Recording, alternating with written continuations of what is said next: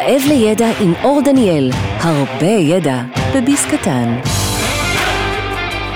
ברוכים וברוכות הבאות לעוד פרק ברעב לידע. זה הולך להיות פרק מיוחד, הוא פרק בונוס. הוא בעצם ההקלטה של uh, המיטאפ של לרנטק, של הקהילה שלנו. Uh, מה זה אומר הקהילה שלנו? זאת הקהילה uh, בפייסבוק של קבוצה טכנולוגיות למידה בהישג יד, מאוד שווה להצטרף, uh, גם לערוץ הטלגרם טכנולוגיות למידה. Uh, וכל מי שמקשיב לרעב לידע שחוגג בעצם 500 אלף האזנות ולאירוע הזה שהתקיים כחלק ממסגרת DLD תל אביב 2023 בשני לשני בפברואר, השתתפו מלי אלקובי, גילי יובל, שירלי ארמלנד חן, פרופסור יונתן סמילנסקי ואנוכי, בהרצאות קצרות של 10 עד 15 דקות כל אחד. אה, ורגע לפני שנקפוץ לשם אני רוצה להגיד גם תודה ענקית לגלעד ממן ורונית האריס ממן משוש מדיה, הפקות תוכן ושיווק, על התיעוד, הקלטה ועריכה של הסרטון. ודרך אגב, אם אתם גם רוצים לראות אותנו, אתם מוזמנים לראות את הפרק הזה בעצם ביוטיוב, תוכלו למצוא אותו גם בפייסבוק, בקבוצות השונות שציינתי, יותר ממוזמנים ומוזמנות לצפות גם שם. ואם אתם מעדיפים את הפורמט של, ה, של הפודקאסט הזה, מעולה עבורכם, לדרך, על הדרך מה שנקרא. אני רוצה גם להגיד תודה לאורל אלימלך אה, על הסיוע וארגון והזמנה לבצע את האירוע הזה, וכמובן ליוסי ורדי שזה הכל תחתיו, שבעצם הזמין אותי ליצור את המיטאפ תחת אירועי החדשנות של אה, DLD תל אביב, שזה כבוד ענק ומטורף להיות חלק מהדבר הזה. אה, וכמובן, כמובן, כמובן, אה, לפאב, למיכאל אה, ולשותף שלו מהייב, מרוטשילד 33, שאירחו אותנו בנדיבות ובצורה מאוד מהנה, וכמובן גם לכל מי שהגיע. אה, ואני מאוד מקווה שנהנתם. אז אה, מבלי הקדמות נוספות, בואו נצלול ובואו תקשיבו לערב הזה. תהנו מהפרק, מתחילים. אז אני רוצה להזמין את המציגה הראשונה למלי אלקובי, נציגת התנועה הגלובלית לקיצור שבוע העבודה, הדדליין של החיים שלכם. תודה רבה, הרצאת TED ראשונה שלי, semi TED, אה, כמו TED. מתרגשת. אז תודה רבה על ההזמנה אור, אני תמיד באמת מאותגרת ממך, לפני שנתיים זה היה דיבור ארבע דקות בחרוזים, oh my God. Oh אז עכשיו זה בקטנה, בלי חרוזים, רבע שעה, מלא מלא זמן.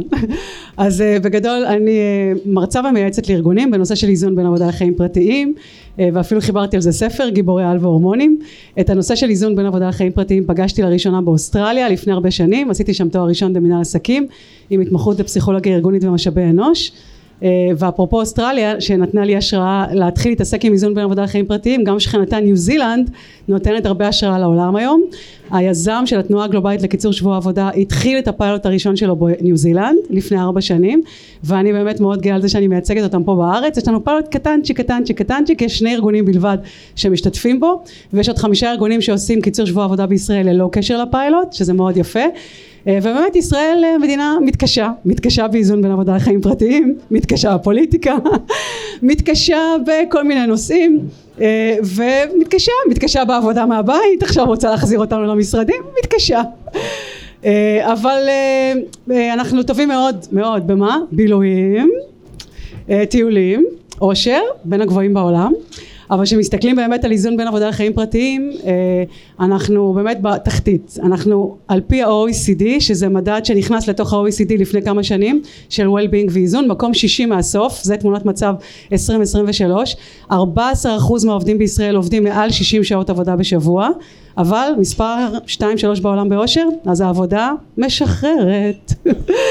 אה, אז אה, בגדול זה הסיפור עכשיו אנחנו גם ממש טובים באימוץ טכנולוגיות ואני רוצה להתחיל באמת ולדבר על כל הסיפור של הפרדוקס או הקשר המאוד מעניין ומאתגר בין טכנולוגיה, שעות עבודה ו... אה, מה שנקרא פרודוקטיביות בעבודה. אז תסכימו איתי אני בטוחה במאה אחוז שככל שהטכנולוגיה הולכת ומשתפרת אנחנו פרודוקטיביים יותר. נכון? הרי אם נשווה את הדברים הגדולים שקרו בהיסטוריה בעולם העבודה עברנו מפקס למייל בום העלינו פרודוקטיביות. עברנו ממייל לוואטסאפ מטורף. ואז הישראלים מאמצים את הכל Slack Jira Monday everything בום פרודוקטיביות מטורפת. אז לכאורה אנחנו אמורים לעבוד פחות נכון? אבל זה לא קורה. והשאלה היא למה זה לא קורה אחת הסיבות, שזה, יש הרבה סיבות, אבל בין היתר אחת הסיבות שאני רוצה באמת להתמקד בהן בהרצאה, ואני רוצה שתצאו מההרצאה עם שני מסרים בלבד. למה, אה, ואולי תשתכנעו, למה כדאי לכם כדי לשפר את האיזון ואת העושר בחיים, לעשות שני דברים, לקצר ולהקדים. להקדים ולקצר, תכף נדבר על מה. אז בגדול חוק פרקינסון זאת אחת הסיבות שאנחנו עובדים הרבה שעות ואני רוצה אה, לחדד את הנקודה. פרקינסון למי שלא מכיר וחלקכם בוודאי שמעתם ומכירים זה לא המחלה זה לא הרועד הזה. זה היסטוריון אנגלי שבעצם אה, חקר בין היתר את עולם העבודה.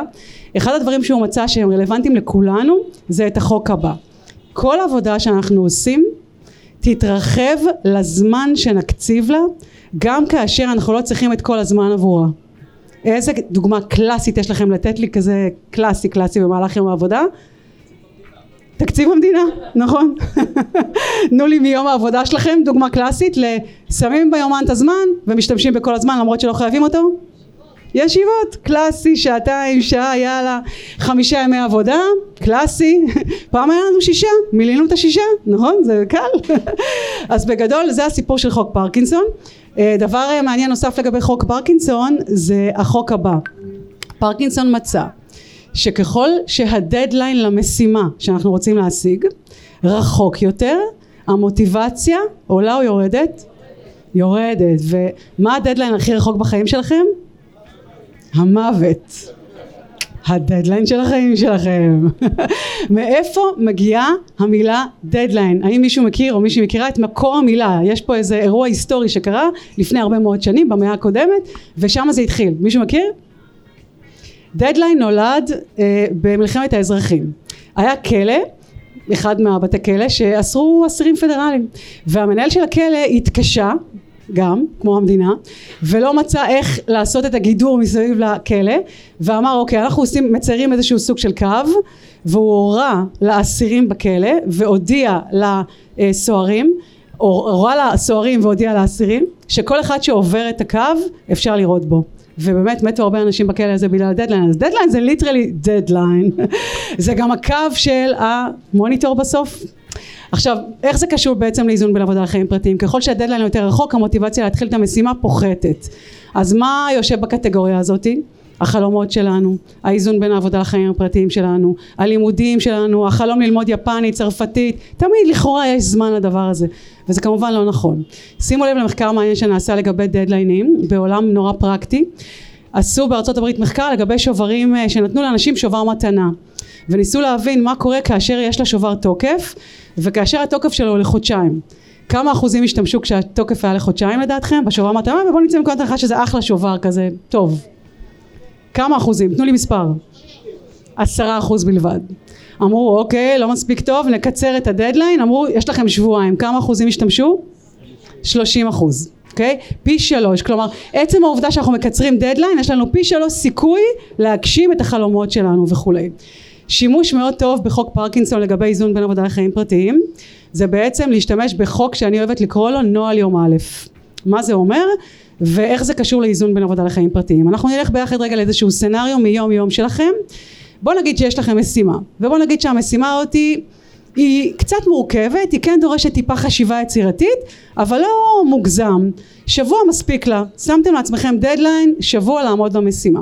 אתם לא אנשים דחיינים, אתם מתקתקים את המשימות לאורך כל השבוע, כמו שצריך. תגידו לי אתם מניסיונכם, מתי הרעיון הכי טוב יצוף למוח שלכם, בהנחה שזאת משימה שדורשת טיפה פיצוח. קרוב לדדליין? באמצע העבודה? או ממש בתחילת העבודה? מתי ההברקה תגיע? אמצע, סוף או התחלה? ממש בסוף. לפעמים אחרי הדדליין. אתם יוצאים מהפגישה ואתם אומרים אה איך לא אמרתי את זה זה הרעיון הכי טוב למשימה למה? ככה המוח עובד כשהוא בעצם מאבד קולט מאבד מידע ומנסה להביא מהמידע הזה תובנה חדשה. אז איך זה קשור לאיזון בין עבודה לחיים פרטיים? אני הייתי רוצה שמהיום ואילך במסגרת לקצר ולהקדים אתם מקדימים את הדדליין של משימות יום הראשון ליום חמישי. אתם לא מוציאים יותר את המשפט הבא ביום ראשון זה אצלך אתם לא קובעים ביום ראשון בבוקר פגישה שדורשת הכנה מרובה. למה? גם אם אתם לא אנשים דחיינים הסיכוי שתעבדו על זה בסוף שבוע הוא מאוד גבוה. הסיכוי שתהיו בסטרס מהדבר הזה בסוף שבוע הוא מאוד גבוה. אז אחד הטיפים המהממים שאני אישית מיישמת ביג טיים אני כבר ארבע שנים ביום ראשון עובדת מהבית בלי סדנאות והרצאות. אפס. זה יום שכולו מוקדש לתכנון השבוע. זה מציל אותי מלעבוד בסוף שבוע. אז אתם כנראה לא תוכלו לעשות את זה עד הסוף אז אם לא תוכלו אפילו שעתיים ראשונות ביום לסגור ביומן שזה יהיה לתכנון השבוע ולא להתחייב לדדליינים ביום ראשון בבוקר. זה טיפ מספר אחד. טיפ מספר שתיים לשימוש בחוק פרקינסון קשור בחור בשם טימותי פרס שהוא די מעצבן כי הוא כתב ספר שנקרא ארבע שעות בשבוע לא ארבעה ימים בשבוע ארבע שעות בשבוע. אולי יצא לכם לקרוא את הספר ספר מעולה. הפך להיות רב מכר לפני הרבה מאוד שנים יש לו גם פודקאסט מצוין. טימותי בא ואומר לכולנו תראו בעולם העבודה החדש כמות המשימות שאנחנו עושים ומייצרים גם בחיים הפרטיים וגם בעבודה עולים כל הזמן בקצב בלתי נגמר אם אתם שייכים לדור שלי פעם היינו יכולים לצאת מהעבודה עם מה שנקרא שולחן נקי היום זה קורה? אין שום סיכוי אוקיי? מתי זה יקרה?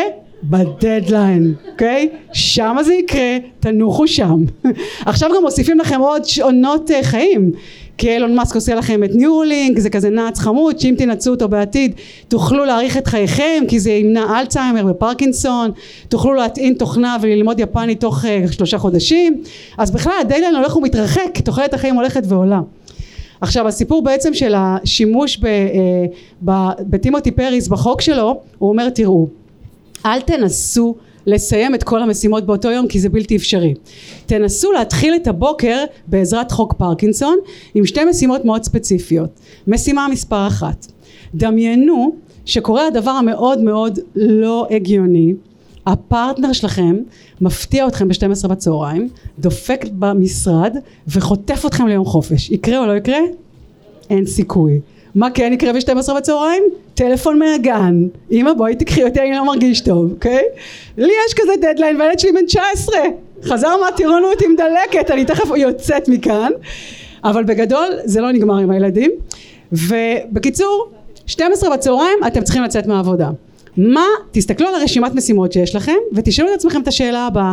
מה מתוך הרשימה אם יש לי ב-12 בצהריים את הבלטם הזה אם אני אסיים את זה על הבוקר אני יוצאת מלכת הפרודוקטיביות למה? זה מחדד את חוק 2080, חוק פרטו. מה באמת חשוב? למה אנשים מחכים? מה ייתן לכם איזושהי הקלה? מה באמת יקדם את היעדים שלכם? תתחילו את הבוקר עם המשימה הזאת. משימה מספר 2 של טימותי פריס.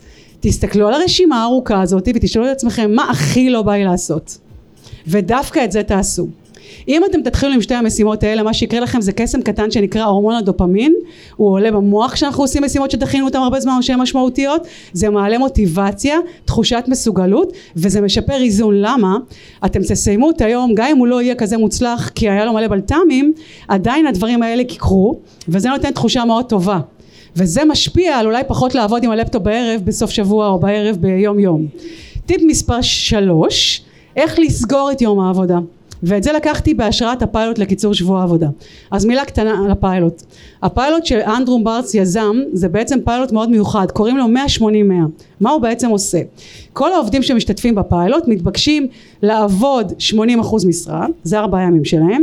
בתמורה לזה שהם נותנים 100% מהיעדים שלהם זה המאה אז 100% אתה צריך להישאר עם אותם יעדים שום דבר לא השתנה בפחות זמן ואנחנו לא נוגעים לך בשכר זה המאה אחוז השלישי שלך. סופר מאתגר אז בתוך הפיילוט הזה אנשים כל היום מתנסים בדברים שקשורים לשיפור הפרודוקטיביות. באחד הפיילוטים הגדולים שנעשו באנגליה שעוד שבוע יפרסמו את התוצאות שלו פרסמו את של ארה"ב סופר מוצלחות 33 ארגונים אמריקאים ו... מי הייתה השנייה שם? אירלנד. עשו פיילוטים בשתי המדינות האלה במקביל. מתוך 33 ארגונים כל ה-33 הודיעו בסיום הפיילוט שהם לא חוזרים לעולם לחמישה ימי עבודה. כי הפרודוקטיביות עלתה ההכנסות עלו בממוצע של בין 8% ל-15% שכמובן ה-well-being של העובדים בשמיים והשביעות רצון. אז גם באנגליה בתוצאות האמצע התוצאות היו מאוד יפות אבל הם עוד לא סיימו. מה שהם עשו באנגליה הם בעצם עשו דבר כזה. הם אמרו לאנשים בחודש הקרוב תסיימו כל יום עבודה עם שתי שאלות שאלה אחת מה מתוך המשימות שעשיתם היום זה וואו. מבחינתכם זה מאוד משמעותי, מבחינת, זה יכול להיות גם דבר קטן, אבל בשבילכם הוא משמעותי. תכתבו את זה לעצמכם. מה מתוך המשימות שלא סיימתם, אם תדחו את זה למחר בבוקר ותעשו את זה מחר על הבוקר, תצאו מלכי הפרודוקטיביות, שזה מחזיר אותנו לטימותי פריס. מה לדעתכם קרה אחרי חודש שהם עשו את זה? לפרודוקטיביות ולאיזון, שניהם עלו, מה עלה יותר? מה השתפר יותר אחרי חודש של שתי השאלות האלה בסגירת כל יום, פרודוקטיביות או איזון? שניהם עלו, מה עלה יותר? הפרודוקטיביות, נכון, הבית תמיד מנצח, זה כמו קזינו, 46% לפרודוקטיביות, 23% ל-well-being, אבל לא רע בכלל לשתי שאלות כל יום.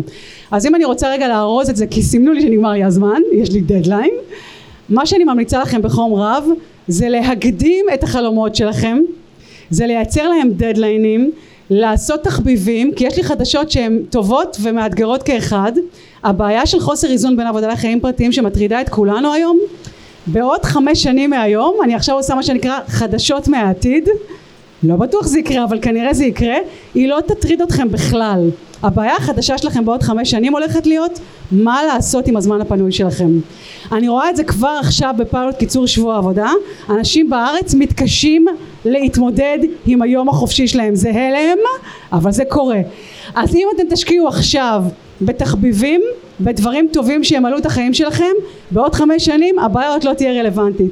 אז תודה רבה לכם ובהצלחה. תודה. אני מעבירה את השרביט לגילי יובל שנמצאת בלונדון וגילי היא מנכ"לית חברה שנקראת I did my best והיא הולכת לדבר איתכם על העבד הזה הוא אני. בבקשה גילי. ערב טוב, שומעים אותי? שומעים, אוקיי, אז נעשה את זה מחדש. אה, ערב טוב תל אביב, Good evening תל אביב, מה שלומכם? עוד פעם גילי, עוד פעם. עוד פעם, Good evening תל אביב, יש? אה, אז אה, תודה רבה, ואני מאוד מתרגשת להיות פה איתכם מלונדון הקרה, חמש מעלות בחוץ. אה, אני קצת אה, מקנאה בכם שאתם יושבים עכשיו בבר. אני רוצה להאמין שיש לכם ביד כוס בירה או כוס יין, ואני מבקשת מכם להרים אותה ולשתות אותה, כי כרגע אנחנו נעבור להקראת שירים. כי אני בין היתר, למי שהקשיב לפודקאסט, יודע שאני משוררת של עולם העבודה שלי. אז אה, לגימה בבקשה מהמשקה שיש לכם ביד, ונתחיל. סתומה. אה, לפעמים אני אוהבת לחשוב מה יגידו עליי כשאעזוב. בטח יאמרו, זאת הייתה נשמה, ואפילו באמת בחורה חכמה. ויספרו כמה מצחיקה ומקצועית הייתי, וישכחו לי את כל הפעמים שטעיתי, ויגידו, אחת כמוה לא מוצאים כל יום, ואיך נסתדר בלעדיה פתאום, ואני אסתכל במבט מחניף ואומר, נו באמת, לכולם יש תחליף. ובפנים אקווה, רק שאיש לא ישמע, שבמקומי יביאו מישהי סתומה. עכשיו, יש לי שאלה עליכם. יש מישהו שכבר שמע את השיר הזה בשנתיים האחרונות? אה, יש מצב שאתם על מיוט? או שלא שמעתם? שומעים, שומעים. שומעים. אז אני שואלת, שואלת את הקהל, יש מישהו שכבר שמע את השיר הזה במהלך השנתיים האחרונות? כן, חלק כן, חלק לא. כן, חלק כן, חלק לא וזה. תשמעו, השיר הזה אפשר להגיד הוא היה סוג של אה, ההמנון של ההתפטרות הגדולה, התופעה הזאת שהיינו עדים לה, ושעכשיו הולכת ונעלמת מהעולם קצת בעקבות השינויים. אה, ומה שאני עושה זה אני כותבת שירים על עולם העבודה העכשווי, אה, אחרי חוויית רילוקיישן כאן ל- ללונדון, לבריטניה, המקום שבו עובדים ארבעה ימים בשבוע, so called, אה, ומצאתי את עצמי אה, לא כל כך אה, אה, מסתדרת. ומתוך כל מיני מצבים כאלה, ומי שרוצה יכול גם להקשיב על זה בפרקים 16 ו-89 אצל אור בפודקאסט, אה, יבין שמתוך התסכולים האלה התחלתי לכתוב אה, כל מיני שירים מצחיקים, הומוריסטיים, אה, על מה שקורה מסביבי. ומתוך הדבר הזה אה, נולד, אה, נולדה קהילה ונולד עמוד שנקרא הזה הוא אני. וזה המקום שלי בו לדבר על תופעות פחות נחמדות ופחות מגניבות אה, או פחות פרקטיות אה, בעולם העבודה. אם מלי דיברה מקודם על אה, ניהול זמן בצורה מאוד פרקטית ופרודוקטיבית, אני כותבת על זה שאני אף פעם לא מצליחה לנקות שולחן, על זה שאני אומרת לי כל, לעצמי כל בוקר, היום בשש אני בדלת ומוטטת את עצמי בשמונה במשרד. ומה שגיליתי זה שהדברים האלה מן הסתם לא קורים רק לי, הם קורים לעוד אנשים, ועם הזמן נוצרה קהילה מאוד מאוד גדולה, שלאחר מכן התפתחה להיות ספר שנקרא הפעם עם הקובץ, לסדרת הרצאות על המקום של הומור ומוטיבציה בעולם העבודה העכשווי, לסדרת מרצ'נדייז, לכל מיני דברים כאלה. ועם הזמן יכולתי לגלות שבעצם הומור זה איזשהו כלי שאפשר לעבוד איתו בעולם העבודה. אני אתן עכשיו איזושהי דוגמה לסיטואציה כזאת ואחר כך אתן לכם קצת טיפים על איך אפשר גם באמת אה, להשתמש בזה. אז הנה דוגמה. אה, לפני, אה, יודעת מה, חמש-שש שנים, אה, אחרי שעברתי לפה וסיימתי תואר שני, התראיינתי אה, למשרה אה, באיזשהו תפקיד דיגיטל, באיזושהי סוכנות. אני לא יודעת מי מכם פה עכשיו נמצא בתהליך של חיפוש עבודה, יש כאלה? בכל מקרה, התכוננתי נורא לרעיון עבודה הזה, והכנתי סיפורים ו-case studies, והתלבשתי יפה והתאפרתי והגעתי לרעיון עבודה, והרעיון הלך ממש ממש מצוין, אלא שלקראת סוף הרעיון המראיין הסתכל עליי ושאל אותי, מה לגבי ילדים? ולא כל כך ידעתי מה לענות לו, כי אף פעם לא שאלו אותי את השאלה הזאת, לא היו לי ילדים אז. אה, אני חושבת שהייתי גם, לא, לא, לא נראיתי, הייתי, זה לא משנה בכלל איך נראיתי, כן, עובדה שזה כבר התחיל לעורר בי כל מיני שאלות כאלה. ולא כל כך הבנתי איך לענות על השאלה הזאת, אז שאלתי אותו, למה אתה מתכוון? ואז הוא שואל אותי, יש לך ילדים? וידעתי שאסור לשאול את השאלה הזאת, אבל לפני כן אף פעם לא שאלו אותי את השאלה הזאת. ואז אמרתי, לא, אין לי ילדים. ואז הוא שואל אותי, את מתכננת ילדים? אמרתי, בואנה, זו שאלה שאסור לשאול ברעיון עבודה, מה עושים עם הדבר הזה? ואפשר להגיד שכל הביטחון העצמי שלי פשוט אה, אה, יצא, התחלתי לגמגם, התחלתי להזיע, ודפקתי את הרעיון חבל על הזמן. יצאתי מאותו רעיון עבודה, ובפינת הרחוב כתבתי שיר, שאני אקריא לכם אותו כרגע. רגע. זיכרונות מאתמול, ראיון עבודה, הברקתי, הרשמתי, הייתי חדה, אפילו זכרתי לשאול על שכר, בחיי, באמת, הלך נהדר. לקראת הסיום הכל השתבש, המראיין הסתכל בי, לא התבייש. שאל ילדים בטון של אולי, ותקרת הזכוכית נצצה מעליי.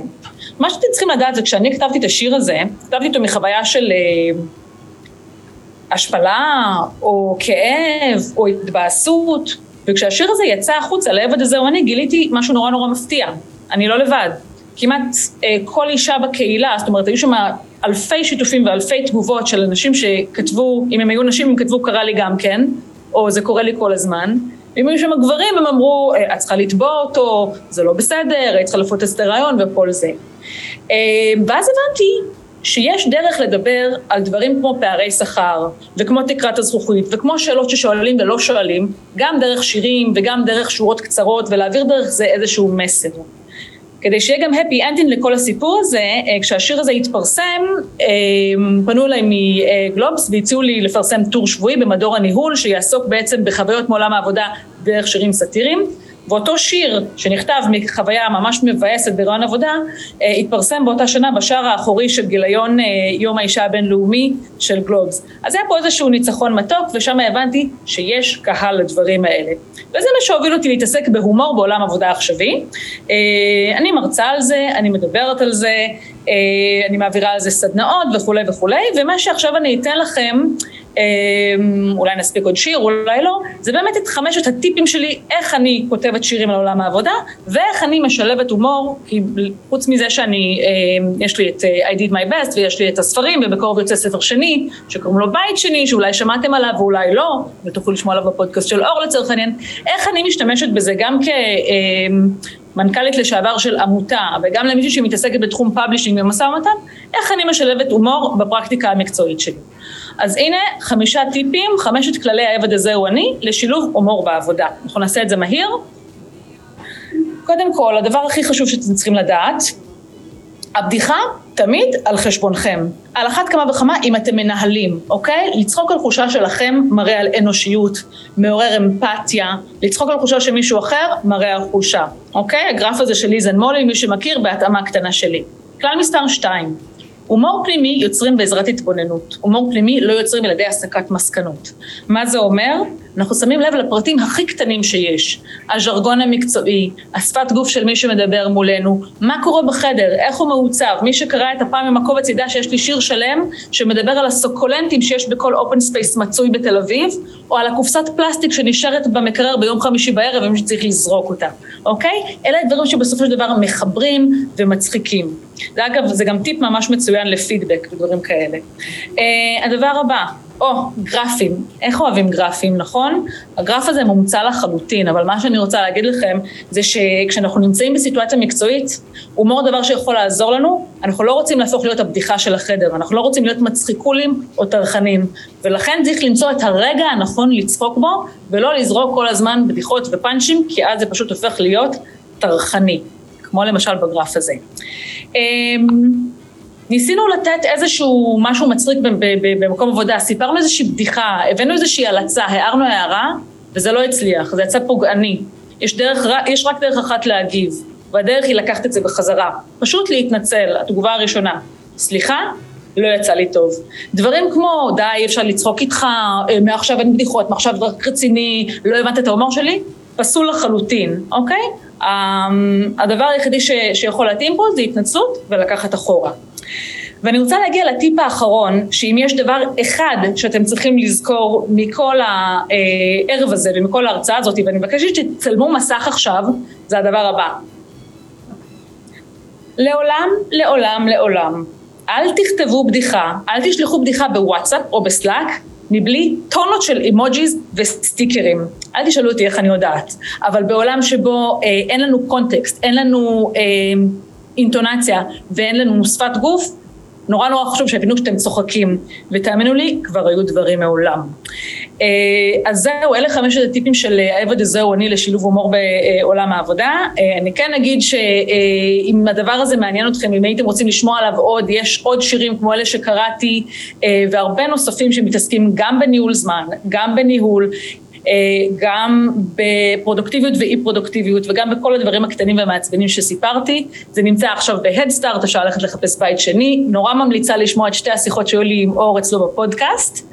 אה, וזהו, אני ממש אה, מודה לכם ושמחה להציג את שירלי ארמלן חן, מומחית בזיקוק מסרים מילוליים ותרגומם למסרים ויזואליים, בהרצאה, נו, מה היה אתמול בהרצאה? תודה רבה. תודה גילי, תודה רבה. טוב, ערב טוב לכולם. אמ, שמונה וחצי בבוקר, אני עומדת בשער כניסה לאיזשהו ארגון שאני באה להעביר בו סדנה. אה, אני תמיד מגיעה חצי שעה קודם, הסדנה מתחילה בתשע, ומי שפוגש אותי בשער זה אריאל. אריאל זה הבחור שהזמין את הסדנה, ואנחנו נכנסים פנימה לתוך המתחם, אנחנו הולכים ככה לכיוון האולם שבו אני אמורה להעביר את הסדנה. עכשיו הייתה לי שיחה כמובן, שיחה מקדימה עם אריאל, ודיברנו על המשתתפים ועל הצרכים שלהם והכל, ואחד הדברים שאריאל סיפר לי זה שהסדנה שלי היא בעצם רק חלק מקורס רחב יותר שהמשתתפים האלה בעצם עוברים, ולקורס הזה יש שתי מטרות. המטרה הראשונה היא לגבש אותם כי הם עובדים סך הכל רק שנה בארגון. והמטרה השנייה זה לתת להם כלים יעילים יותר לעבודה ופה אני בעצם נכנסת לתמונה. עכשיו אז מן הסתם השאלה הראשונה ששאלתי אותו הייתה אוקיי אז מה עשיתם עד עכשיו? מה למדתם עד עכשיו? כי אנחנו הרי רוצים תמיד לחבר את הנושאים אחד לשני. והוא אמר לי תקשיבי אתמול הייתה לנו סדנה מעולה בנושא של העברת מסרים בשיחה. היה מעולה סדנה של שלוש שעות דיברנו על סיטואציות מהיום יום ועשינו סימולציות היה ממש אחלה אז אמרתי לו מעולה איזה כיף איזה יופי. ואז מה בעצם לקחת מהסדנה? כאילו מה היה הטייק אווי העיקרי שצריך לדעת כשמדובר בהעברת מסרים בשיחה? והוא אמר אמ, תקשיבי לא היה משהו מיוחד הייתה פשוט באמת סדנה מעולה אבל אני לא זוכר משהו ספציפי. וכשהוא אמר את זה אז יכול להיות שהמחשבה שעברה לי אז עוברת לכם גם עכשיו אתם בתור אנשי למידה כמעט כולם פה. איך זה יכול להיות שמסדנה שאני בטוחה שהייתה מצוינת הוא לא לקח אפילו דבר אחד? זאת אומרת הוא לא יצא עם איזושהי תובנה אז אני בטוחה שכולנו ככה מסכימים על זה אבל אני רוצה היום לקחת את זה בעצם צעד אחד קדימה. כי בעצם הצורך הזה להוציא את הקהל שלנו עם איזושהי תובנה משהו שבאמת הוא יוצא והוא אמר וואלה לא הסתכלתי על זה אף פעם ככה הבנתי פה משהו שלא הבנתי הוא תקף לא רק להדרכה ולא רק לאיזה הרצאה בטד או משהו או פרזנטציה חשובה זה תקף לכל סיטואציה של העברת מסר. והנה מליה דיברת פה על ישיבות. תחשבו שרוב היום שלנו מורכב מישיבות. אז זה ישיבות והאימיילים וכל הקבצים שאנחנו שולחים והמצגות שאנחנו שולחים. והאימייל הזה שהפוסט הזה שאנחנו מעלים ללינקדאין וזה יכול גם התקשור הזה שאנחנו שמים עכשיו ב, בעצם ב, אה, במשרדים. אנשים אמורים בסוף מכל, מתוך כל הדברים האלה לצאת עם איזושהי תובנה אחת. עכשיו השאלה איך עושים את זה כי זה נורא נורא קשה. זה בעצם החלק הכי מאתגר. כי תמיד יש לנו המון דברים להעביר ותמיד יש מלא נתונים ותמיד יש case studies ויש מלא דוגמאות. אז איך אפשר מתוך הדבר הזה בעצם להוציא את הדבר הכי הכי חשוב מתוך כל הדברים שהם נורא חשובים? אז, אה, אז הסיבה שסיפרתי לכם בעצם על הסיפור הזה בהתחלה היא בגלל שמאז מאותה פגישה בעצם התחלתי לפתח איזושהי שיטה שאני קוראת לה שיטת אבי וחיים אני יודעת שזה שם קצת מוזר אה, כי שיטה זה בדרך כלל איזה שלוש אותיות באנגלית כאלה משהו אבל אה, אז קודם כל מי בכלל אבי וחיים? למה זה רק גברים? למה אין פה נשים? אה, אני קוראת להם אבי וחיים כי פשוט קל לי לזכור אותם אוקיי? זאת הסיבה היחידה אבל מבחינתי תקראו להם איך שאתם רוצים. ומי הם בעצם אבי וחיים? זה יותר חשוב אז אני בשביל להוציא את הקהל שלי עם תובנה מכל סיטואציה של העברת מסר אני פשוט מדמיינת לי שבכל סיטואציה כמו עכשיו פה יושב בחור בשם אבי אוקיי? אבי תמיד נמצא בישיבות שלי והוא קורא את האימיילים שלי והוא קורא את המאמר שאני העליתי ללינקדאין וכל דבר הוא פשוט נמצא בכל ישיבה וקורא כל דבר.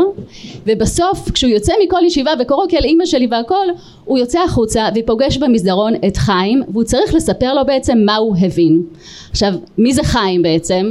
חיים זה קולגה של אבי שהוא מקבל את כל האימיילים ואת אותם זימונים לאותן ישיבות אבל הוא לעולם לא מגיע תמיד יש לו איזה בלטם. ולכן התפקיד של אבי זה בעצם לספר לו מה הוא הבין. עכשיו תשימו לב ככה למינוחים שאני משתמשת אני לא אומרת הוא יספר לו מה היה כי זה לא מה שמעניין את אה, חיים הוא רוצה להבין מה הוא הבין אוקיי? אם באמת היה לו שווה להגיע.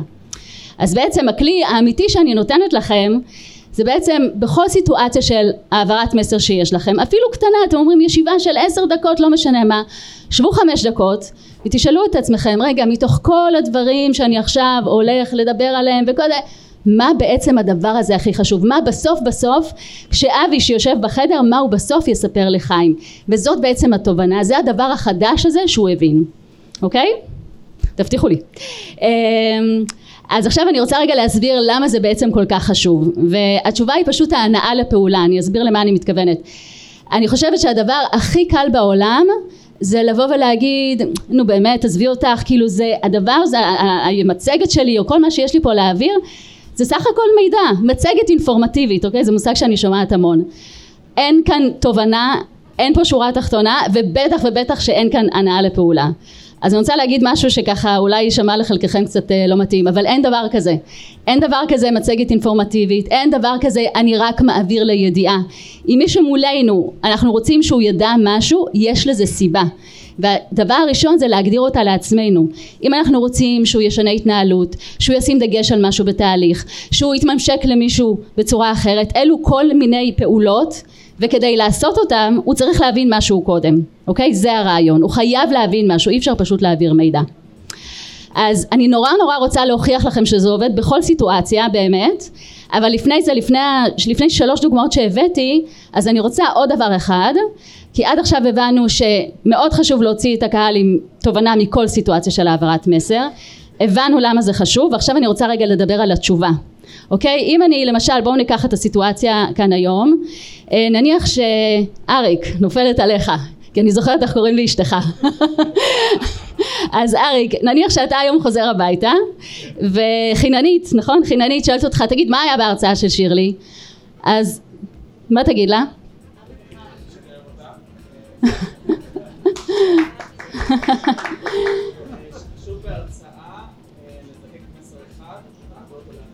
אוקיי.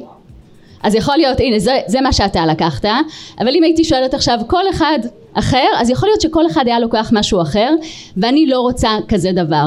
אני רוצה שכולכם תצאו עם תובנה אחת שאני רוצה. הרי אני כאן ואני יודעת בדיוק מה אני רוצה להעביר אוקיי? אז איך עושים את זה אני ממש יושבת וכותבת לי את התשובה כשהיא מחולקת בעצם לשני חלקים. אני אומרת אני מתעקשת מתעקשת להוציא את הקהל שלי עם איזושהי תובנה ולכן אני מדמיינת לעצמי שכשאבי עונה לחיים שהוא שואל אותו מה היה אז הוא יבוא ויגיד לו בעצם תשובה שיש לה שני חלקים החלק הראשון מתחיל בוואלה הבנתי ש וואלה זה אומר שאני הולכת להפיל הרי לאבי אסימון אני מתעקשת על זה. הוא לא יבוא ויגיד אה היא דיברה על זה ועל זה דיברה על משהו אבי וחיים משהו לא וואלה הבנתי ש ואחר כך חיים ישאל אותו באמת? אבל למה? והוא צריך בשביל זה יש את החלק השני אוקיי? למשל אם אנחנו מדברים על הסיטואציה שלנו הייתי נורא רוצה למשל שאריק וכל אחד אחר פה יבוא ויגיד וואלה הבנתי שהכנה לכל סיטואציה של העברת מסר צריכה להתחיל בשאלה מה אבי יספר לחיים? וכשחיננית תבוא ותשאל באמת למה?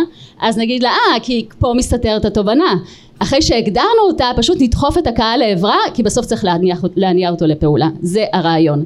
אז אני תכף אסביר מה זה אומר לדחוף את הקהל לעברה אבל זה למשל מה שאני הייתי נורא רוצה שתיקחו מכאן ואני ישבתי וכתבתי את זה. ויש משמעות ללשבת ולכתוב כי כשיושבים וכותבים בוחרים את המילים.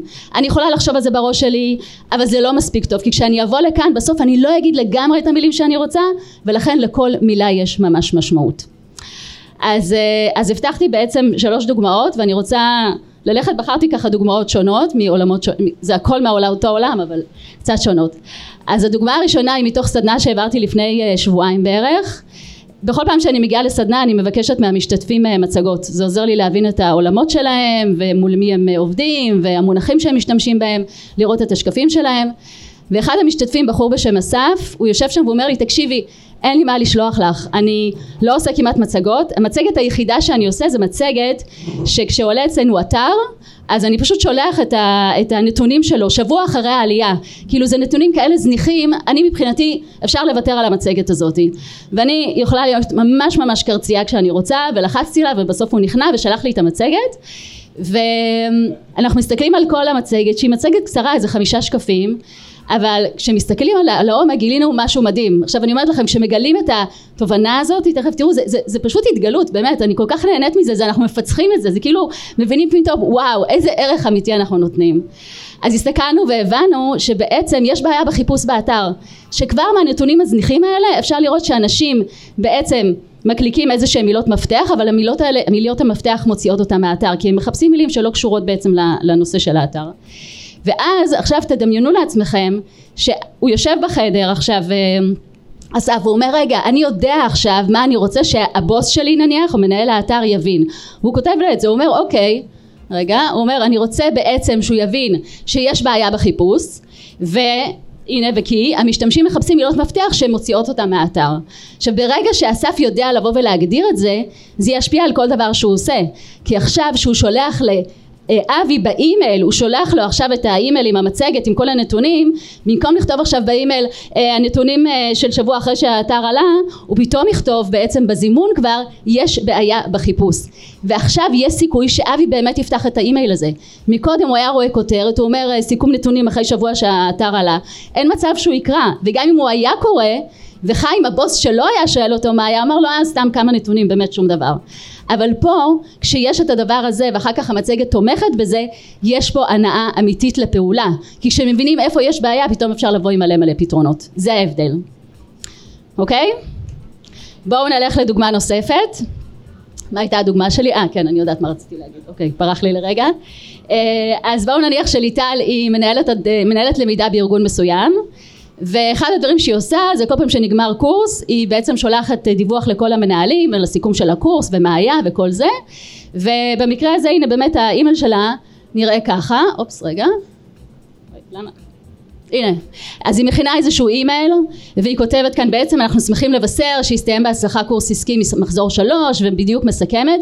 היא אפילו שמה תמונה יפה בצד כי בעצם יש פה נורא עמוס אז היא אומרת קצת בכלל שיקראו את זה שיעשה חשק לקרוא אתם רואים מלא מלא עומס ככה של דברים אבל כשהיא קוראת שוב ושוב היא, מגילה, היא מבינה שבעצם הדבר שהכי חשוב לה שאותם מנהלים יבינו זה שבאמת הקורס כבר הסתיים. אבל עכשיו אותם חניכים חוזרים אליהם לעבודה והם עכשיו צריכים לשלב אותם בעבודה. זאת אומרת יש להם עכשיו תפקיד חשוב בשילוב. אז עכשיו היא יכולה לשבת רגע ולהגדיר את התובנה שבעצם אבי יספר לחיים וואלה הבנתי שהחניכים סיימו את הקורס ועכשיו אני נכנס לתמונה אני כמנהל. למה? כי עליי מוטלת האחריות לשלב אותם בעבודה כמה שיותר מהר. עכשיו ברגע שהיא מבינה את זה, כל התקשור שלה נהיה אחרת, אוקיי? תסתכלו על התקשור החדש, איך הוא יכול להיראות. למה אני הלכתי לפה? רגע. אה, סליחה, הנה, רציתי להגיד את זה. קודם כל, במייל שהיא שולחת להם, היא כותבת עכשיו, עכשיו אתם נכנסים לתמונה, במקום לכתוב, אה, אוקיי, אה, אה, אה את זה, יש לי בעיה, לא נורא, עזבו את זה. אמ, אז היא כותבת להם, נכון, החניכים כבר מוסמכים ועכשיו אתם נכנסים לתמונה, והיא כותבת להם בדיוק מה היא רוצה שהם יעשו. תדחפו אותם להתנסות, תמשבו אותם ותכוונו אותם ואל תשכחו לפרגן, וכל היתר זה בכלל לא חשוב, זה נמצא פה מתחת לקו. אבל כאן יש הנאה אמיתית לפעולה. בלי זה הם יפספסו את זה, אז בשביל מה שולחים את האימייל הזה, אם אנחנו לא יודעים בדיוק בדיוק להוציא ממנו את הדבר הכי חשוב. אמ, בואו נלך לדוגמה שלישית ואחרונה.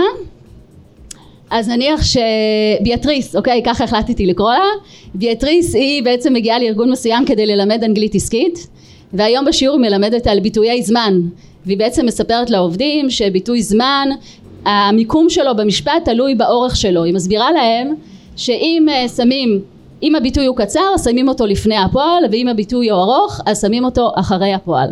עכשיו אבי משתתף בקורס של ביאטריס וכשהוא יוצא הוא פוגש כמובן את חיים שלא הספיק להגיע וחיים שואל אותו תגיד מה היה היום? מה היה בקורס? והוא יגיד לו אה, אה כן היא תרגלה משהו על ביטויי זמן ואיפה הם נמצאים במשפט. לא מספיק טוב זאת לא תובנה אוקיי? אבל תובנה אמיתית יכולה להיות וואלה הבנתי שאורך ביטוי הזמן משפיע על מיקומו במשפט. וכשחיים ישאל למה אז הוא יגיד לו אה אוקיי כי ביטוי קצר מופיע לפני הפועל וביטוי ארוך מופיע אחרי הפועל. עכשיו כשביאטריס יודעת לבוא ולכתוב את הדבר הזה אז כל מה שראינו קודם, כל המצגת שלה בתחילת השיעור, בתחילת המפגש, היא תבוא ותגיד תקשיבו, אני רוצה היום שנדבר על איך אורך ביטוי הזמן משפיע על מקומו במשפט. כשהוא קצר הוא לפני הפועל, כשהוא ארוך אחרי הפועל, יאללה בואו נראה דוגמאות. זהו, אוקיי? זה בשם מסתיים, וככה היא גם מסיימת וככה אנשים יוצאים. הו, אני מדברת מהר, לא? אמ, אוקיי, בואו נסגור את זה רגע. שנייה. הנה.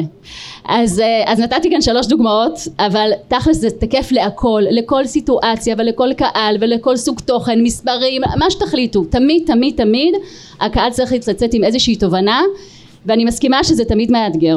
אבל בעצם אל, אל תוותרו לעצמכם, תתעקשו על זה ותגידו רגע אני צריך לתת לקהל שלי איזשהו ערך שהוא יצא מהחדר ויגיד וואלה מזל שבאתי לא בזבזה לי את הזמן למדתי משהו חדש, חדש. אפילו פרספקטיבה חדשה שהוא לא, לא חשב עליה זה כבר חידוש בשבילו. הוא צריך לצאת שונה ממה שהוא נכנס זה הרעיון. אז מה אני ממליצה לכם לעשות אוקיי? אני חוזרת אז בעצם השאלה הזאת מה אבי יספר לחיים זה להשקיע חמש דקות של מחשבה להסתכל על כל החומר שלנו ולהגיד רגע מה בעצם הדבר הכי חשוב? כשאבי יצא מהחדר מה הוא יספר לחיים? ופשוט תצקו את זה לתבנית הזאת. זה עושה סדר ולא אמרתי סתם שזה כמו איזה התגלות אני אומרת לכם תנסו את זה זה ממש ממש עובד ומרגיש ככה. אמ, אוקיי? אז, אמ, אז תודה רבה לכם. מקווה שתיישמו את זה הנה. ורגע שנייה אני אתן את זה. שנייה חכו רגע. לא היה לי כיס. שמתי את זה פה. אני רוצה להראות לכם איך אה, אז אור אשכרה ישב בבית וגזר לכל אחד מאיתנו את הפתק הקטן שאנחנו צריכים להגיד אבל לא יכולה לקרוא אותו זה כל כך קטן. אבל זהו. אני רוצה להזמין את אה, פרופסור יונתן סמילנסקי מהפקולטה למינהל באוניברסיטת תל אביב שידבר על איך לייצר מחוברות עובדים ויוציא אותנו עם תובנה ממש אמיתית. תודה רבה. תודה רבה תודה רבה לך. תודה. אה, היום בבוקר קמתי במצב רוח נהדר וחשבתי משום מה שיהיה יום טוב. ובאמת אה, לפני הצהריים אה, הייתה לי פגישת זום והזמינו אותי להרצות בכנס בהודו. לא הייתי בחיים שלי בהודו. אה, כנס של שרם שזה האגודה בינלאומית וחשבתי וואו איזה יום טוב. וחשבתי שזהו זה הסוף. ופה אני בא ואני אספר לכם דברים שאני כבר יודע, אז מה הטעם? אבל התמזל מזלי, ולפניי הייתה מרצה שעשתה לי את ה-Q, נתנה לי בדיוק את מה שאני צריך. כי מה שאני רוצה מכם זה שתצאו מפה ותחשבו על מה שאני הולך להגיד לכם עכשיו בתור אופציה נוספת, בתור אנשים שעובדים בתחום הלמידה, ההדרכה, הלמידה, הפיתוח הארגוני, ואני מקווה שאם הנושא שאני אדבר עליו עכשיו הוא נושא שאתם לא עוסקים בו, בארגון שלכם או בארגונים שאתם מייעצים להם, ואני מאוד מקווה שאלה מכם שהם יועצים פה, כמה אנשים פה הם יועצים? ידיים, ידיים, יועצים? יש? אוקיי? אז גם אם אתם יועצים, אז תגנבו את העבודה שלי ותייעצו ללקוחות שלהם, שלכם שיעשו את הדבר הזה, וזאת המטרה שלי. יש פה נושא שבהרבה מאוד ארגונים אנשי ההדרכה והפיתוח הארגוני לא מתעסקים בו, ולדעתי זאת הזדמנות פז בשביל כולנו. אני אומר את זה בתור איש בבסיס שלי, איש של הדרכה. עכשיו אם הייתי יודע איך לפתוח את הדבר הזה זה היה ממש עוזר. ככה? יפה. אז אני רוצה לקחת אתכם, להתחיל בלקחת אתכם לביקור בסדנה לתכנון אסטרטגיה של משאבי אנוש בארגון, זה אמיתי, וששם דיברנו על אה, מה תהיה האסטרטגיה שלנו בשנה הבאה, כמו שכל ארגון עושה. ולכן אה, אני רוצה להתמקד בתת היחידה של למידה ופיתוח ארגוני, אה, והתחלנו בשאלה הדי פשוטה ולא נעימה אולי, תמיד אה, בלהגיד האם היחידה לפיתוח ארגונים והדרכה משפיעה משמעותית על האתגרים העסקיים. תחשבו לעצמכם, האם היא משפיעה בצורה משמעותית על האתגרים. מה זה נקרא משפיעה? כמובן שאנחנו משפיעים, אנחנו באים לעבודה, כולם אוהבים אותנו, הכל מעניין, הולכים לקורסים, הכל טוב, אבל השאלה היא בשבילי, כשאומרים השפעה משמעותית ברמה העסקית, זה אומר האם כתוצאה מהעבודה שלנו יגבירו את ההכנסות של הארגון? לרוב כנראה תשובה תהיה לא.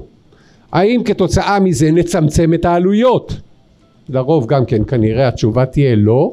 האם כתוצאה מזה נשתפר פרודוקטיבית? כן, זה כנראה יש סיכוי או לפחות אנחנו מקווים שזה מה שיקרה. אוקיי. ואז אם זה רק זה אז איך אנחנו רוצים להגדיר את ה... להצדיק את הקיום שלנו בארגון? למה משלמים לנו? אם רק את זה אנחנו מצליחים לעשות. ואז הדיון בסדנה הזאת אה, אמר אז בואו נחפש אתגר עסקי משמעותי שאנחנו כן יכולים להשפיע עליו. לא להגביר הכנסות לא לצמצם הוצאות. אתגר עסקי אבל עסקי אמיתי. מה זה עסקי? עסקי שיביא לנו כסף. מה שלא מביא כסף בשבילי הוא לא אתגר עסקי. סליחה, אני יודע שזאת גישה מצומצמת. ואז בחרנו את הבעיה של שימור עובדים. היא בעיה קריטית היום ברוב הארגונים. היום בכלל, כמו שאתם יודעים, לא פחות טוב ממני, העולם הפך למטורף. כלומר, מצד אחד יש בעיה לשימה, לשמר עובדים, מצד אחר יש בעיה לגייס עובדים ויש בעיה לפטר עובדים כי אנחנו כבר לא צריכים את העובדים שלפני חמש דקות גייסנו אותם, זה נושא מאוד מאוד קריטי ומנכ"לים מניסיוני אה, יש להם בעיה עם הדבר הזה. משאבי אנוש לא בהכרח מתעסקים בזה אבל המנכ"לים וראשי החטיבות זה נושא קריטי עבורם. ולכן אולי אנחנו יכולים לעשות משהו אבל אנשים יגידו חלקנו רגע רגע אבל מה הקשר בין זה לבין הדרכה ופיתוח ארגוני? זה שייך לשכר לגיוס לדברים אחרים. מה הקשר אלינו?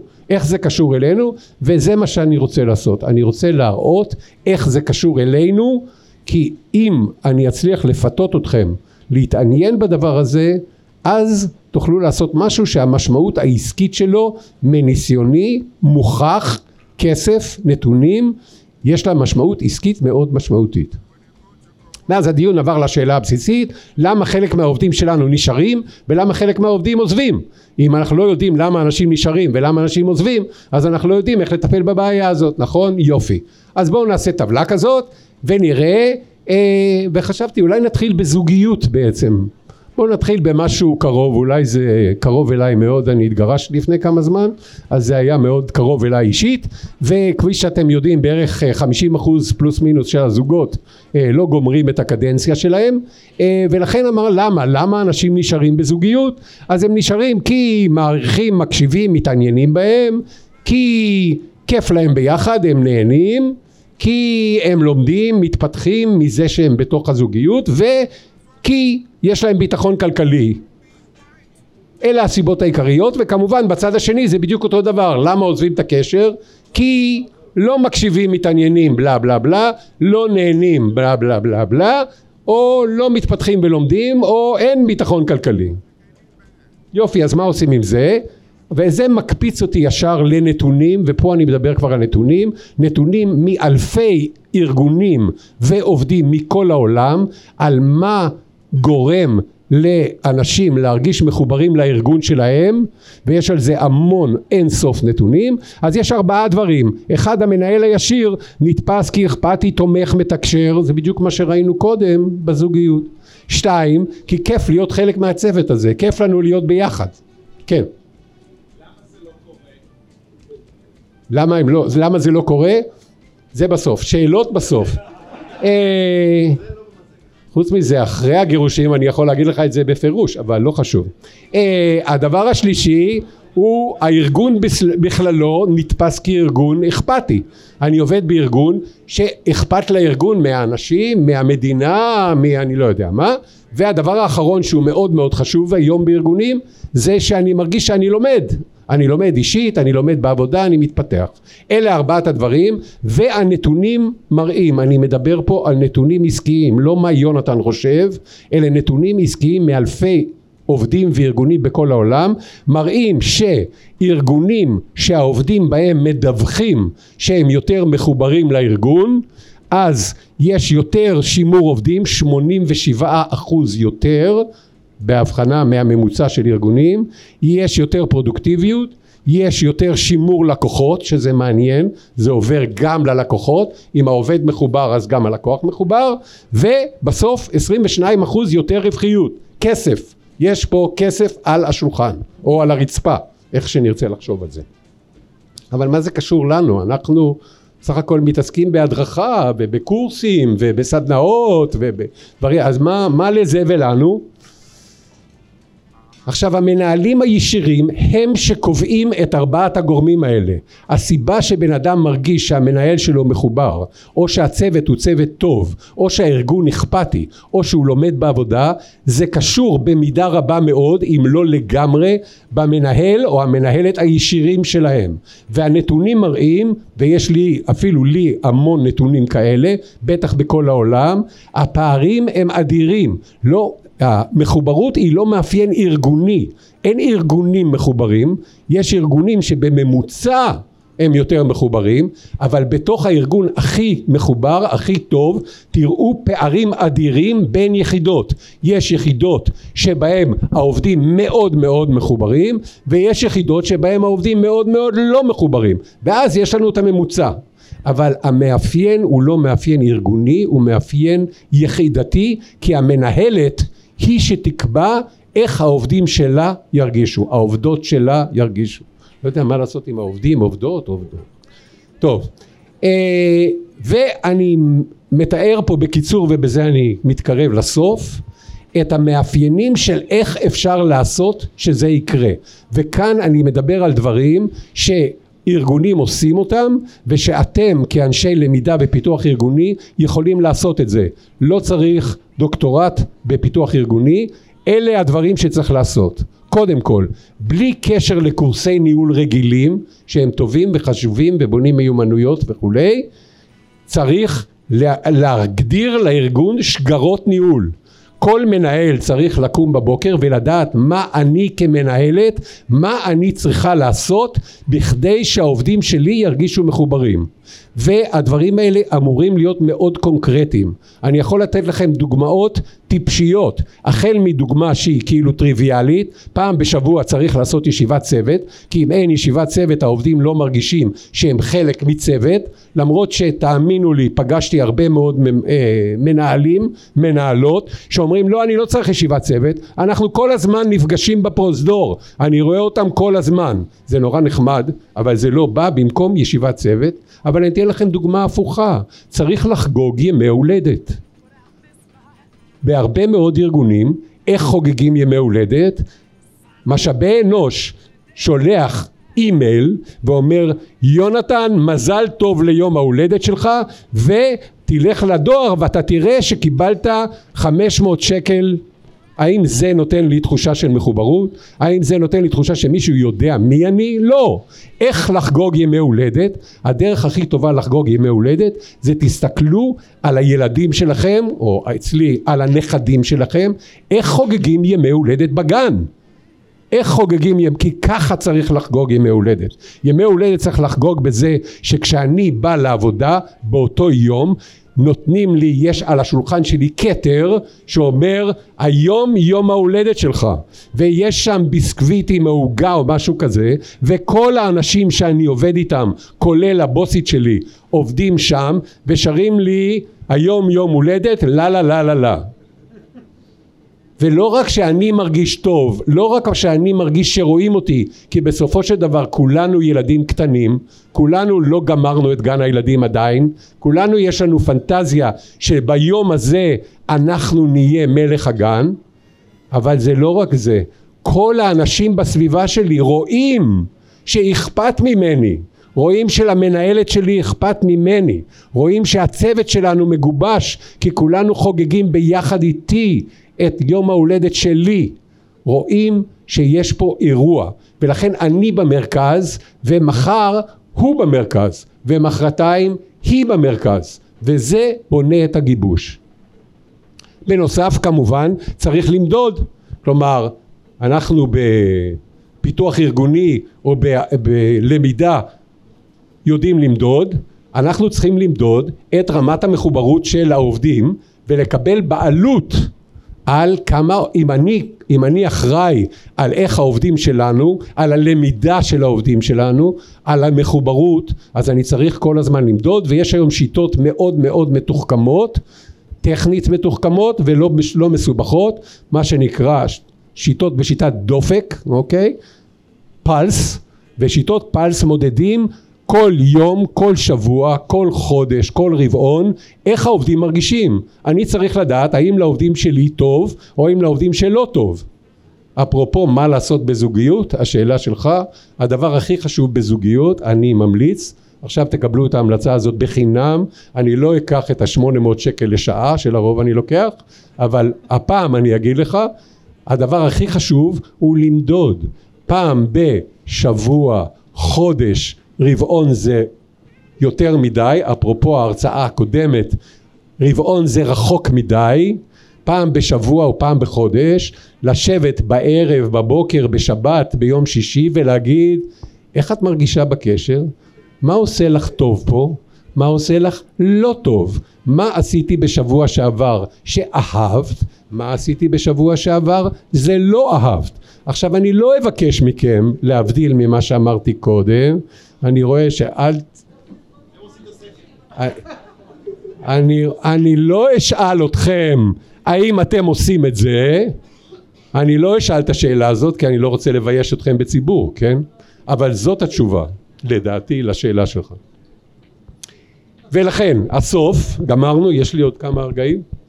שתי דקות בול אני מה זה מתוכנן אה, איך להפוך יחידת הדרכה ופיתוח ארגוני לגורם משפיע מאוד בארגון ודרך אגב בכמה ארגונים שאני רואה ראיתי את התהליך הזה השיפור בתוצאות היה מדהים, מדהים. הבן אדם שהכי התעניין בתוצאות הזו, האלה, שימו לב, זה המנכ"ל או המנכ"לית, לא משאבי אנוש, הם גם התעניינו בזה, אבל המנכ"ל והמנכ"לית הבינו שאין דבר יותר חשוב להם מהמחוברות של הארגונים, של העובדים שלהם, ואם אפשר לשפר את המחוברות הזאת, אז הביזנס מרוויח יותר כסף. ולכן צריך להגדיר שגרות ניהול, להתמקד במדידה, לזהות יחידות עם מחוברות עובדים נמוכה, לא לתת לכולם את אותו דבר, אלא בואו נמצא את 20% מהיחידות שהעובדים שלהם לא טוב להם ונשקיע את האנרגיה שלנו שם, את 80% מהאנרגיה שם, ולתקשר את התוצאות לעובדים, להגיד תראו בגלל שנתתם לנו את הפידבק הזה עשינו א', ב', ג', ד', ה' ובסוף, וזה הדבר הכי חשוב, זה לא משהו שעושים אותו מלמטה, זה משהו שעושים אותו מלמעלה. אני תמיד אומר, אם המורה לא בודקת שיעורי בית, הילדים לא יעשו שיעורים. גם באקזקיוטיב MBA אצלנו, אם לא בודקים שיעורי בית, הילדים לא עושים שיעורים. לא משנה מי הם הילדים האלה, כמו בימי ההולדת. ולכן המנכ"לים וכל אה, ההנהלות בארגון אמורים פעם בחודש להסתכל על התוצאות ולהגיד היחידה שלו היא היחידה הכי טובה, העובדים שלו הכי מרוצים. ואצל יונתן כבר נמאס לנו בחודש השלישי לראות שהעובדים שלך הכי פחות מרוצים ודרך אגב רק להזכיר לך העובדים האלה הם לא העובדים שלך אנחנו משאילים לך את העובדים האלה בכדי שתנהל אותם טוב. ואם לא תנהל אותם טוב מישהו אחר ינהל אותם טוב כי הם העובדים שלנו הם לא העובדים שלך. אז תודה רבה.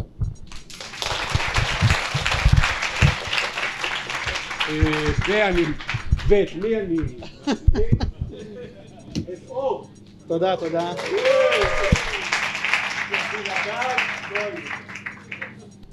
אמ, בשנת 1987 הניו יורק טיימס פרסם המכונות יחליפו אותנו לא החליפו.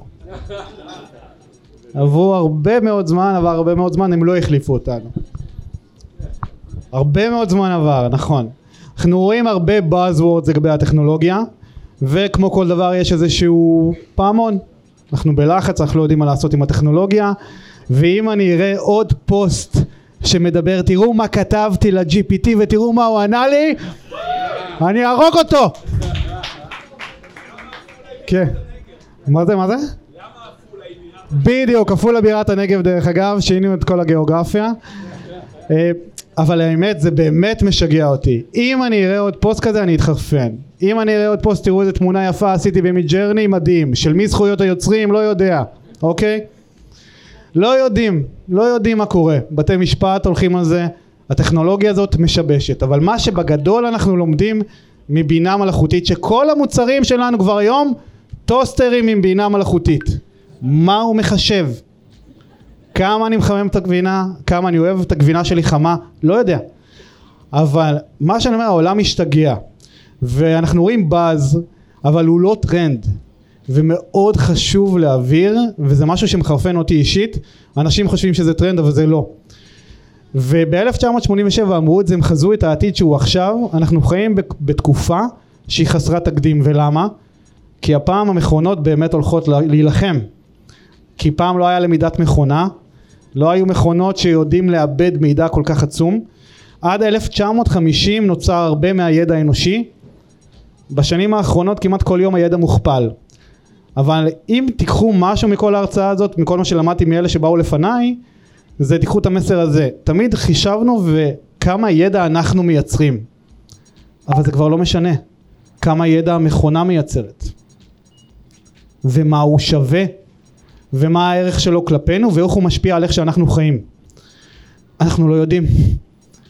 אנחנו כן יודעים שזה הולך לשנות את הדרך שבה אנחנו חושבים, לומדים מאמצים ומאבדים ידע, למה? כי אם אני שואל את ה-GPT שאלה הכי טיפשית בעולם איך לעשות מתכון של כדורי בשר ואני לא מתנסה בעצמי אולי אני לא אגיע לתוצאות שהייתי אמור להגיע אליהם בעצמי אם אני לא יודע איך לשלב תהליכים של GPT בעבודה שלי ולחסוך מלא זמן לאנשי המכירות, לאנשי המדע, מה הרלוונטיות שלי?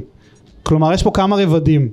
כלומר גם על הקוגניציה האישית שלי, איך אני מאמן את המוח שלי להמשיך לחשוב שלא יתנוון וימות, ואיך אני מאמן את הצוותים שלי עדיין להיות רלוונטיים ועסקיים, כי אני יכול לקחת בן אדם אחד, להשתמש בבינה מלכותית ולא ב-18 אנשים.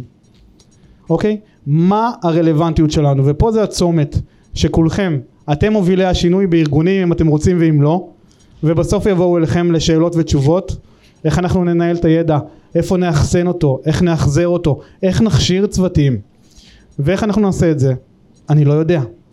אבל מה אני כן יודע, אני יודע שבכל מקצוע שאנחנו נכשיר בארגון שלנו, אנחנו צריכים לבדוק איזה מוצרים ב-AI קיימים. ידעתם שגוגל לא רוצים לפרסם אבל אה, או פרסמו באופן חלקי שאם אתם כותבים משפט יש לכם מוזיקה. אז מה יעשו יוצרי המוזיקה? איך הם ייצרו מוזיקה עכשיו? אולי בסנכרון עם הידע שלהם המקצועי יחד עם המכונה איך הם יעשו את זה? איך הם ישלבו את זה בתהליכי העבודה שלהם?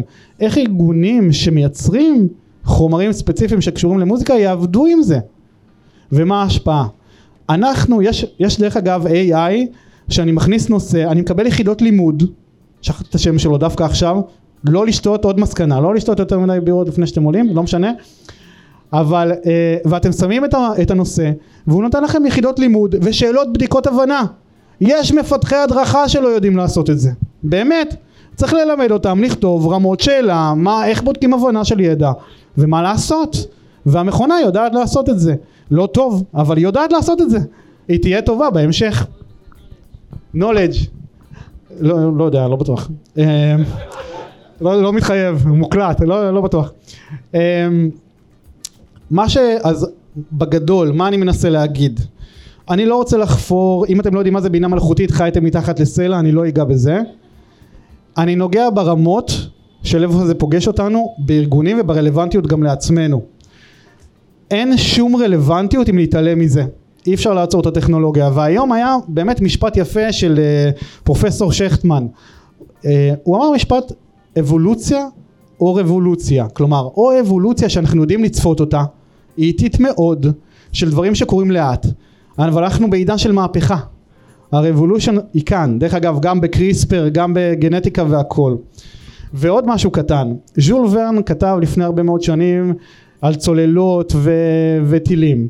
הוא, uh, היו עוד ספרים של אסימוב, פרופסור בשם אסימוב, הוא כתב מדע בדיוני והוא כתב ספר שנקרא השמש העולה. ב-1954 הוא אמר שאנחנו uh, נדבר בבבואות, נחיה לבד כי יהיו נגיפים ווירוסים, כן הוא צייר, הוא תיאר את הקורונה, הוא תיאר את הקורונה, שאנחנו נחיה לבד ונדבר בבבואות, הוא קרא לזה בבואה, לא היה זום, לא היה מחשבים, לא היה טלוויזיות, הוא קרא לזה בבואה, אז הוא כבר חזה את הזום. אז עוד משהו קטן, המדע הבדיוני עתידו להפוך למדע. וכל מה שאנחנו צריכים לעשות הוא לא להסתכל רק אחורה על הפתרונות שאנחנו מכירים, אלא להסתכל קדימה ואיך אני יכול להישאר רלוונטי. איך אני עכשיו יוצר לצוותי מכירות שלי. אני פגשתי עכשיו אה, סטארט-אפ פה היום, שכל מה שהוא עושה הוא מייצר תרחישים יוצא דופן של בינה מלאכותית שלומדת את האיש מכירות ונותנת לו תרחישים בהתאם לחולשות שלו ואז התפוצץ לי המוח ושאלתי אותו איך הוא יודע? מה? איך? ואז הוא אמר לי תקשיב הוא יודע מלא חישובים. בוא תראה טה טה טה טה טה טה טה טה טה ואז הוא אמר לי אנחנו בעצם עושים כל מיני תרחישי מיפוי של מיומנויות של היכולות שלו הידע הקודם שלו. מתחילים להבין מה חסר והיא מתחילה להשלים לו ויודעת להמציא. עוד עניין המטאוורס שאנחנו היינו מתים להכשיר בו מתים להתקדם איתו מתחיל להישמע ולגמגם בחדשות.